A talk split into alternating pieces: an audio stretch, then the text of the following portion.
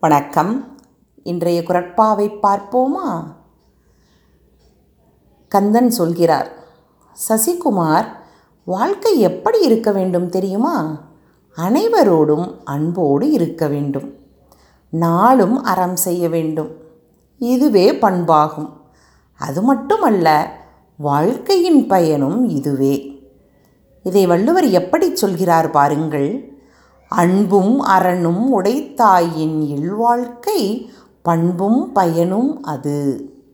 அன்பும் அறனும் உடைத்தாயின் இல்வாழ்க்கை பண்பும் பயனும் அது. நன்றி.